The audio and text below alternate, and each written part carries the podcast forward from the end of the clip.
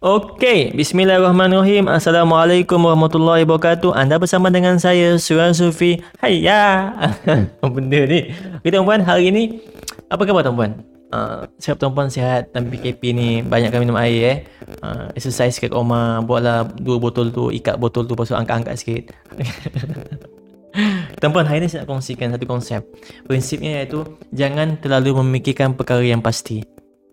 Dalam tu, jangan terlalu memikirkan perkara yang pasti. Don't think too, too much about something that has been pasti.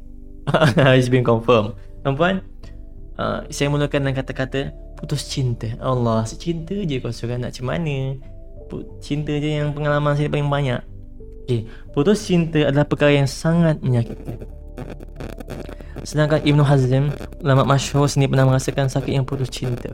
Dan banyak lagi biografi yang masyhur telah jatuh dan juga bangun dalam kerana satu perkataan yang begitu sukar untuk diungkapkan perasaan, yakni cinta. Saya ulang lagi sekali. Apa yang saya sampaikan, segala pemahaman, pandangan atau persepsi dalam karya saya, audio ini, sahabat pembaca, sahabat mendengar boleh terima dan juga boleh tolak. Ini kerana sekadar perkongsian seorang insan biasa, anak kampung dari Medan, Indonesia. Saya belum cerita lagi kan apakah seorang tabligh yang telah mengubah hidup saya kan. Tak apa, nanti ada masa saya cerita. Daripada situ saya telah melihat dunia dengan bentuk pemikiran dan kacamata yang jauh berbeza dari sebelum ini. Diumpamakan seperti tingkap yang kabur, tapi bila ambil kain dan kita lap tingkap tersebut akan terlihat jauh lebih jelas pemandangan di luar. Tidak mengapa, kita perlahan-perlahan, okey.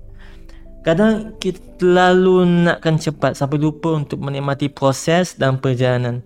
Tuhan memberikan kita hidup untuk kita menikmati perjalanan. Susah atau senang, nikmati saja. Tidak perlu tergesa-gesa untuk sampai ke destinasi. Belajarlah untuk menghargai setiap tapak langkah kita berjalan. Daripada situ, kita akan belajar bahawa sebenarnya betapa baiknya Tuhan kepada kita. Seterusnya, tuan-tuan, saya mula belajar ilmu pemahaman tentang hidup. Dan lagi-lagi, soal berkait rapat dengan cinta adalah bila mula rapatkan diri bersama golongan para pecinta Habib atau Habaib yang suka berselawat. Daripada situ, saya mula kenal dengan Habib Ali Zanad Al-Bidin, Habib Najib Mudin. Semua Habib ni saya belajar dengan mereka secara berdepan. Dan secara tak langsung, di Kapit Biru pejabat Nur Izzah Catering itulah saya bertemu cinta sejati dan belahan jiwa saya. Bagaimana? Teruskan bersama saya. Saya mula kenal golongan pecinta Habib ni bila saya mula bekerja sebagai pelajar praktikal semester terakhir di Nur Izzah Catering Puchong yang berhampiran dengan Putrajaya. Saya ingat lagi, masa itu saya tidak ada kenderaan dan tidur di pejabat Nur Izzah Catering selama, ber, selama berpraktikal tiga bulan. Dia ada sebab kenapa saya tak, tak tak balik rumah sebab agak penat. Nak ulang alik dari Puchong ke Kelang. Orang kata, alah saya dekat je. Tapi sebenarnya penat, saya tak nak. Jadi mak ayah saya hantar saya pada hari pertama praktikal dan sebagainya. Kadang seminggu dua baru saya balik rumah di Kelang. Suria, macam mana kau ni ada banyak idea untuk menulis dan bercakap ni? Azli, sahabat baik saya ketika time saya praktikal, ialah sahabat yang selalu bersama saya susah dan senang ketika praktikal di Nur Izzah Catering. Dia pun belajar Dia pun pelajar praktikal sekali. Sekarang ni dia dah berjaya menjadi perunding insurans yang sukses. Tak adalah banyak idea sangatlah saya kata dengan Azli. Tapi itulah kadang-kadang bila hati rindu kita akan mula menulis. Oh ayat. Aduhai Suria, jiwang pula kau ni. Kami bergelak ketawa bersama. Saya ingat lagi time tu. Sebenarnya tuan-puan, masa tu sedang perjuangan untuk meminang seseorang perempuan. Dan juga sedang berusaha untuk menyiapkan manuskrip buku saya yang pertama. Terbitan di bawah syarikat, terbitan di bawah syarikat Masrid Senyambahat. Proposal buku sudah diterima, tinggal siapkan manuskrip saja. Hati saya seakan-akan berbisik rindu. Sabarlah Suria, tak lama lagi tu. Setiap hari tuan-puan, saya menambah ibadah saya. Bekerja dengan sungguh-sungguh walaupun sekadar praktikal. Kadang kena bangun awal, kena perlu uruskan barang loading untuk catering. Orang yang pernah kerja catering mungkin tahu proses dari awal hingga akhir. Ia adalah di antara kerja yang amat-amat memenatkan. Tapi syukur pada Tuhan, alhamdulillah Sidang Aziz sempat merasa untuk menyediakan juadah makanan berbuka puasa di masjid-masjid terpilih yang mengambil uh, servis catering Nur Izzah.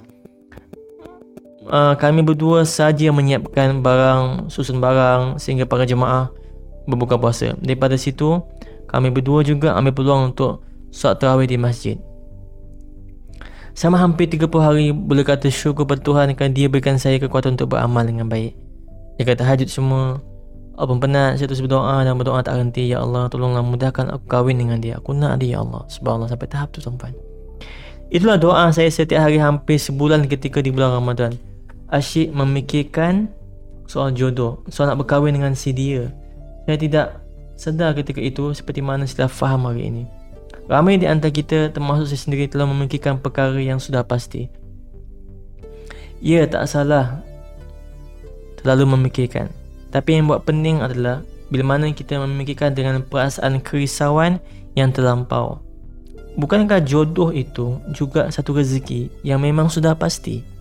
Setiap orang sudah ditentukan Tuhan jodohnya.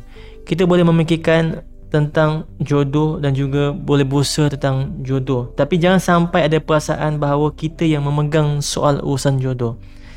Kita jangan lupa bahawa jodoh itu Tuhan yang pegang dan Tuhan yang bagi. Eh, dia dulu yang kahwin. Aha, aku pun tak sangka. Diam-diam dia yang kahwin dulu. Perasan tak tuan-tuan?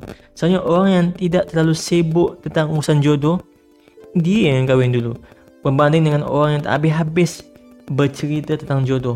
Buat posting pun, buat posting pun tentang jodoh bagai, tapi sampai sekarang tak kahwin-kahwin lagi. Sebab itu kuncinya untuk menyelesaikan segala permasalahan kita, terutama urusan jodoh ini dan semua permasalahan hidup, adalah jangan terlalu banyak memikirkannya. Ya, jangan terlalu memikir. Boleh fikir, tapi jangan khawatir. Adakah kita sudah lupa bahawa kita ada Tuhan? Jangan cuba buat kerja Tuhan, buat saja kerja kita sebagai manusia yang sepatutnya. Nanti perkara yang di luar kemampuan kita, Tuhan sendiri yang akan selesaikan. Percaya dan yakinlah. Okey tuan-puan, cukup untuk hari ini. Untuk next podcast saya akan kongsikan kisah cinta saya. Okey, memang sangat sedih. Tapi tuan-puan tak perlu pengalaman kan. Saya kata pengalaman hidup saya, saya akan kongsikan, mudah-mudahan menjadi inspirasi. Jadi tuan-puan, insya-Allah jumpa pada podcast saya yang seterusnya. Anda bersama dengan saya dalam talk show saya, Suria Sufi. Assalamualaikum warahmatullahi wabarakatuh. Peace ya. Uhuh.